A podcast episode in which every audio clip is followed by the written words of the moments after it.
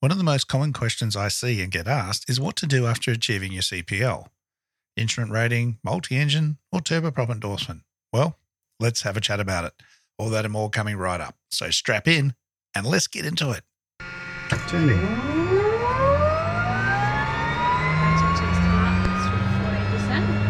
Fuel flow. Oil. Alight. Secondaries.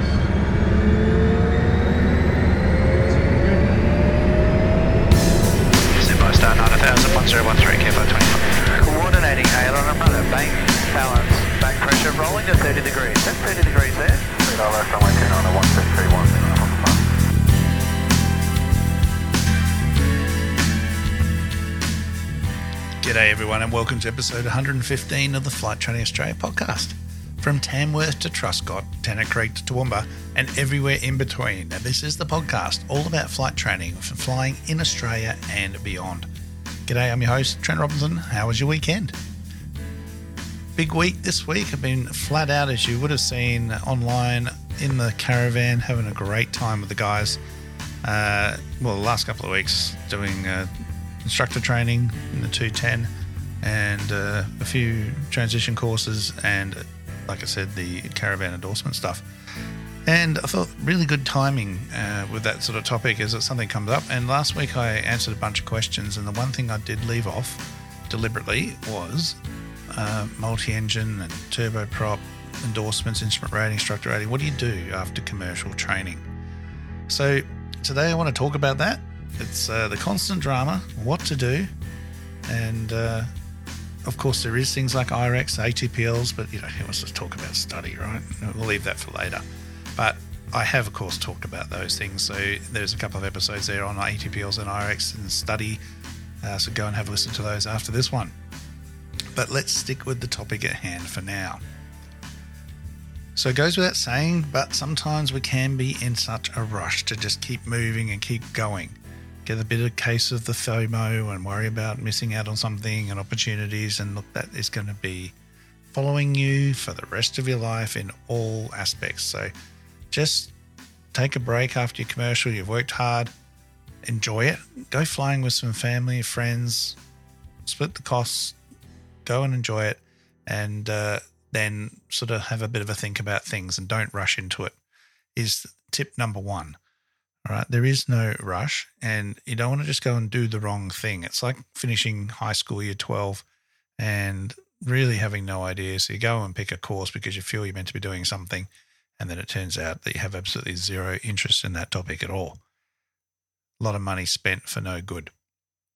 There are a number of ways to think about it all and go about it, but, just take that initial time to go flying. One thing that I am finding up here doing a lot of these transition courses in the 210 is some of you are falling victim to the system, all right? And that is that you just haven't flown by yourself. Now you go, hang on, Trent, I've got 100 hours command, like easy. What I mean is outside of a flight school environment, the flight school has a duty of care, has a responsibility. So a lot of the command time that you go and do is very chaperoned. It's very supervised, and you can't go if the clouds a certain height and the wind's a certain strength and if there's an inter or tempo or whatever else, and you have to divert here and touch and go there. And you've never really just gone, I'm going to go here today and deal with whatever happens on the day. And that's what you need to get out and do. So part of breaking those chains of the flight school environment and limiting what you can and can't do is go flying by yourself. Grab some friends. Don't even take anyone. Go by yourself if you want to. But go to an airport you've wanted to go to, get somewhere, go and have a picnic, stop for lunch, $100 hamburger, whatever it is, and go and enjoy it a bit and start making some decisions for yourself. And exposing yourself to different locations and maybe an aircraft or whatever else, okay?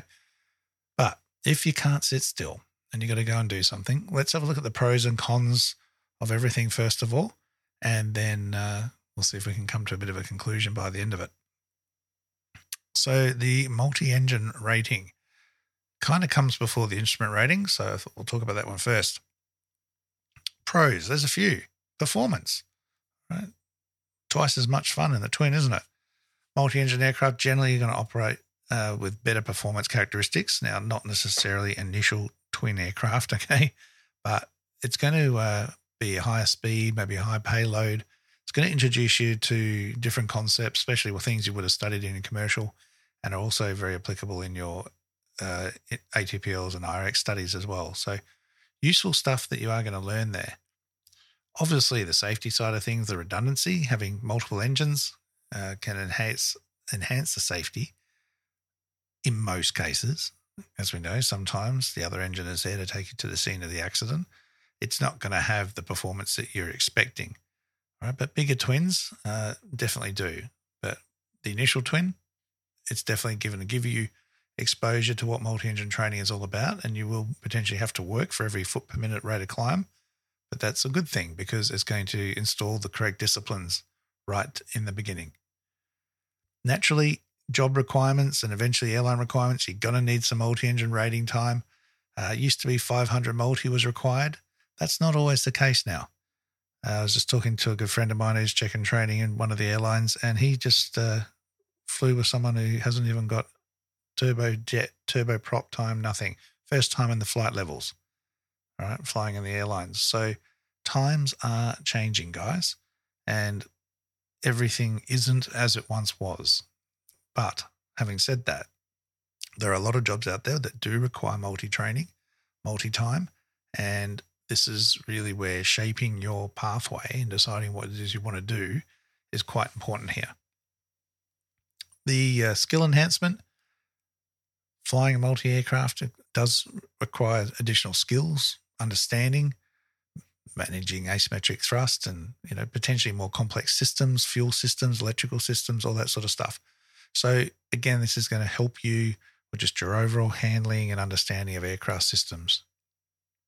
And of course, the versatility, it's going to open up more opportunities for you to operate a broader range of aircraft, including larger, more advanced types. It is simply the fact that if you don't have it, you might miss out. If someone else has got the endorsement, that could be the case with any of the topics we're talking here. So again, these are all things you're going to have to weigh up. All right, what about some cons? Well, obtaining a multi-engine rating can be expensive depending on the aircraft platform that's being used, but it is a cheaper option compared to an instrument rating or a gas turbine rating. So certainly something to look at there. It is more complex, so you've got to be on your toes. You need to maintain proficiency afterwards. Twins are obviously more expensive to hire. Trying to find a twin to hire is very, very difficult. For example, up here in Darwin, there are no multi-engine aircraft now that are available for private hire. You have to have an instructor with you or own an aeroplane, so that's a bit tricky. So that limited availability is very much an issue. Other airports, not so much the case. All right, and potentially the twin endorsement may have limited application, especially to begin with. So is it something that you go and do now, or do you just head north? Really hard to tell. All right, let's look at an instrument rating. The pros. It definitely increases skill and confidence. So the instrument rating is a good 3 to 4 weeks of training. I typically take about 4 weeks, especially if it includes initial multi. And it will enhance your flying skills. It will make you more accurate, especially flying on instruments. You know, we're looking at tolerances within 100 feet and 5 degrees. So it definitely forces you to be more accurate with your flying. That will give you more confidence and, of course, expose you, hopefully, during the training to a wider range of weather conditions, including low visibility and IMC conditions. Now, that's not always the case, but this is a factor. Now, some people will go and choose the dry season or the summer months where there's not a lot of weather around to do their instrument rating, and that's okay. But just remember what it is you're actually trying to do here. You're trying to get an approval that lets you fly in cloud and poor weather conditions, and that's going to be by yourself after the training, all right, by yourself without anyone to guide you or help you, unless you're smart enough to maybe go and do a bit of a currency flight or something like that when the weather turns, which is the best time to get up there. All right. Career advancement. Some employers, you know, would like you to have it as it can demonstrate a high level of training and competence, but probably more so having the ability to fly at night and do the night VFR operations in the meantime. That is very useful. Some operators really like that, and there's a few of you that have contacted me asking for night ratings or trying to do an IPC just to re-enable your night abilities there. So think about that as a benefit as well. Naturally, safety. It's going to help you with better situational awareness, good decision-making, reducing your risk of spatial disorientation. Accidents like that are only too common, and dealing with challenging weather conditions. Hopefully you get to do that from a VFR environment into IFR with an instructor who is experienced and knowledgeable and can safely introduce you to what is flyable and what isn't. Remember, instrument rating is not an access all areas rating. There's still times, even for me, where it's just, yep, not going today. And that's very much based on the aircraft and the equipment that it has as well, like weather radar and icing equipment. What's another pro of the instrument rating? It can give you enhanced knowledge. All right, so you can gain a deeper understanding of navigation systems like the GNSS, of course, and use of NAVAIDs, just doing basic NAVAID intercepts and tracking, ATC procedures, communication protocols, just overall contributing to a better level of aeronautical knowledge. And these skills can be transferred, even though you're going to be flying VFR initially, which is one of the first cons. It can still raise your standard as a VFR pilot and can help put you in a position where you do stand out from the crowd. So I still think, you know, it's definitely worthwhile considering doing. All right, cons, instrument rating, hands down, the most expensive. And you know, I don't know, it depends on whether you're doing fair help or sort of paying for it yourself, but it can range from anywhere from 20 to 30, 40 grand. I've heard some insane costs involved with instrument ratings, but fair help and all that, that's a whole nother conversation. But it's definitely expensive. It's potentially time consuming, both in the initial acquisition of the training, but then to remain competent and current, you'll need to spend more money and time keeping yourself up to speed. So the cheapest, easiest way to do that is in a simulator. Hire a desktop simulator. You can usually get checked out by your local school. You get put in the Synthetic Terrain Operations Manual or the STOM, and that will allow you to log the time for currency purposes and everything else. So those skills do not perish. Most sims don't cost that much per hour to hire privately, and definitely a great thing to do. Do that currency stuff properly, though. It's not just about turning on the switch and logging an hour and putting it in your logbook. That's not going to do you any good at all. All right. Can be stressful. Can expose you to stressful conditions, flying in instrument conditions. Can be mentally taxing. So the training process, you know, it's really something you want to have the best opportunity to see different weather elements, fly through some clouds, weather, actual decision-making with the comfort of an instructor with you, so that when it comes down to you banging all by yourself, you're in a good position to be able to make smart, wise decisions and reduce your overall cockpit workload and manage your stress better. All right, but the biggest con, which is the common piece of advice you're typically going to see, is the instrument rating doesn't have an immediate use post CPL for your first job employment. Now, that's probably in about 90, 95% of the time. Where it can be used is, as I've told you before, there are companies up here with their own aircraft. Some are single engine IFR rated, and these aeroplanes, these companies can hire pilots to fly these aeroplanes, either VFR or IFR, if the conditions dictate. So there are opportunities out there. They are slim, but I probably wouldn't be making the whole decision based on that, because those positions aren't always available and they're obviously very limited as well. All right. Gas turbine engine. Now, this one comes in two forms. There's the gas turbine engine design feature, or what most would probably do is do the gas turbine engine along with an aircraft rating, such as the Caravan.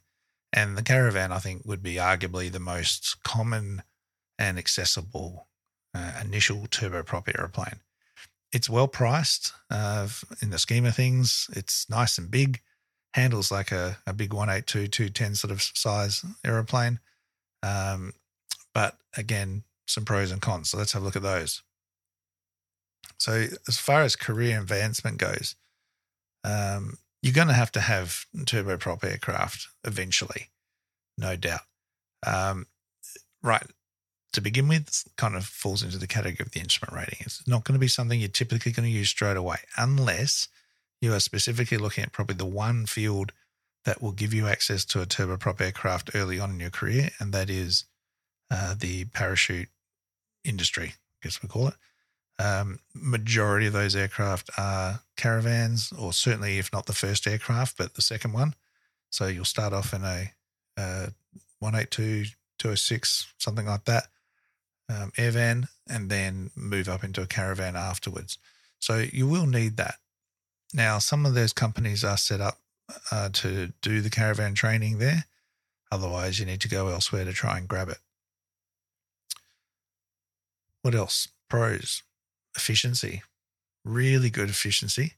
Again, not really a good one for you guys as far as how it's going to help you make a decision, but they are a good, safe aeroplane, very efficient, good high power-to-weight ratios. It will expose you to some great aircraft handling characteristics, typically faster cruise speeds than what you'd be normally flying.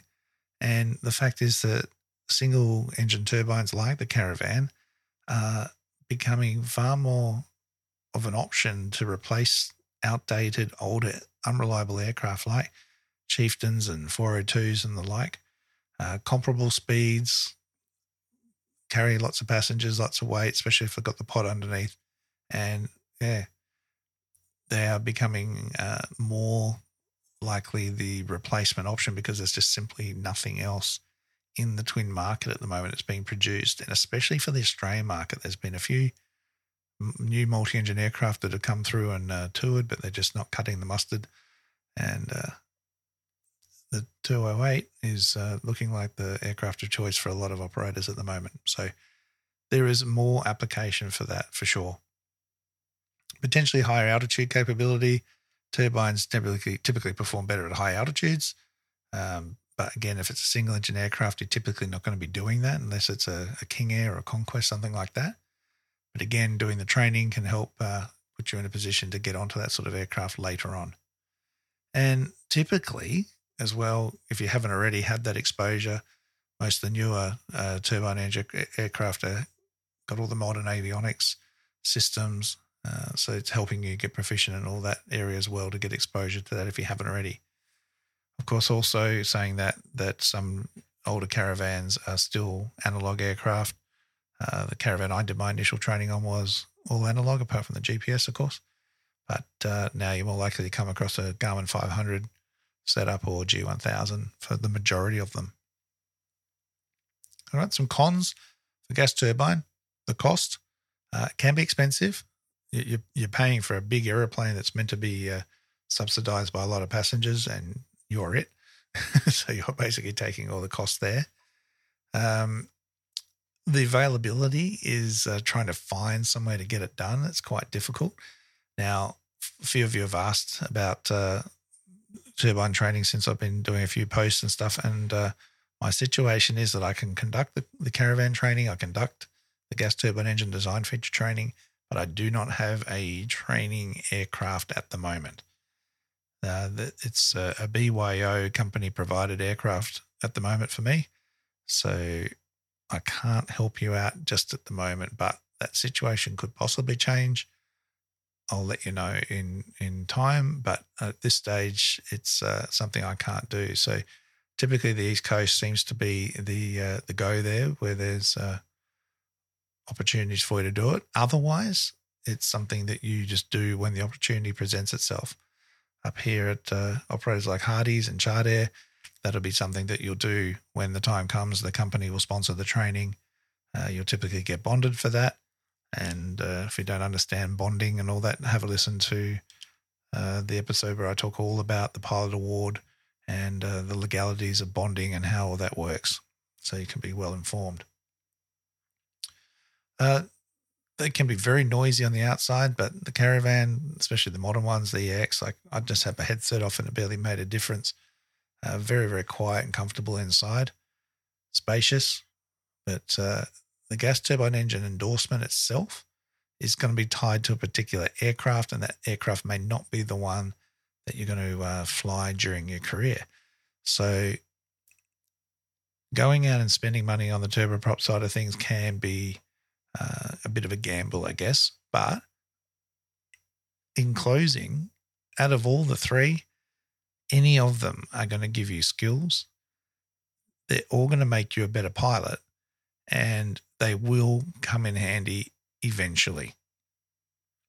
It's potentially a bit of a sitting on the fence answer, but that is really the case. And this decision ultimately is so individual, depending on your proposed pathway, depending on the opportunities that are nearby or around you or that you're prepared to go for and try and put yourself in a position to achieve, that ultimately is really got to be the biggest part of the answer.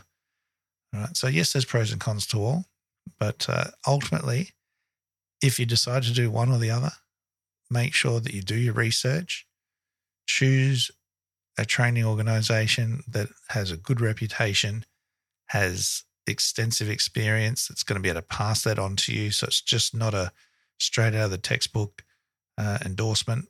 You want to access that person's knowledge and experience and get as much out of them as you can, which is going to make you a better pilot as when you've got this minimum experience to start with.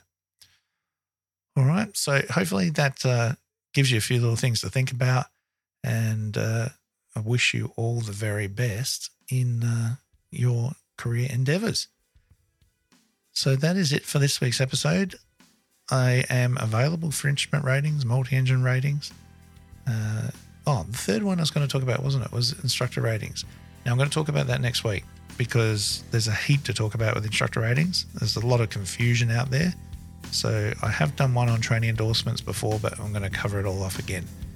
So I'll do that. But if you want to do any bookings or anything else, I'm into June just about now for instructor training and instrument training stuff.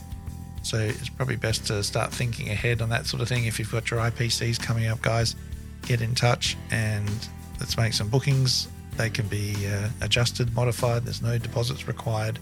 But if you wait a couple more months, I'm probably going to be a couple more months further down the line. And I'm going to have to start thinking about what I want to do for Christmas holiday soon. It's too far away. Can't even believe it. But here we are. All right. Have a fantastic week. Stay safe. And please keep all the comments coming through. I am absolutely loving hearing from you all.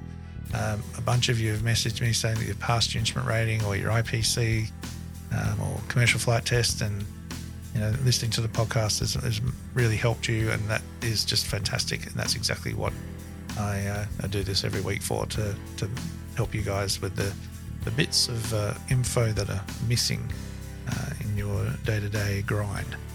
So thank you again for all of that. Jump on Facebook, Instagram, Patreon, follow me, send me messages. Stay safe. Remember the golden rule. Aviate, navigate, communicate. Cheers, everyone.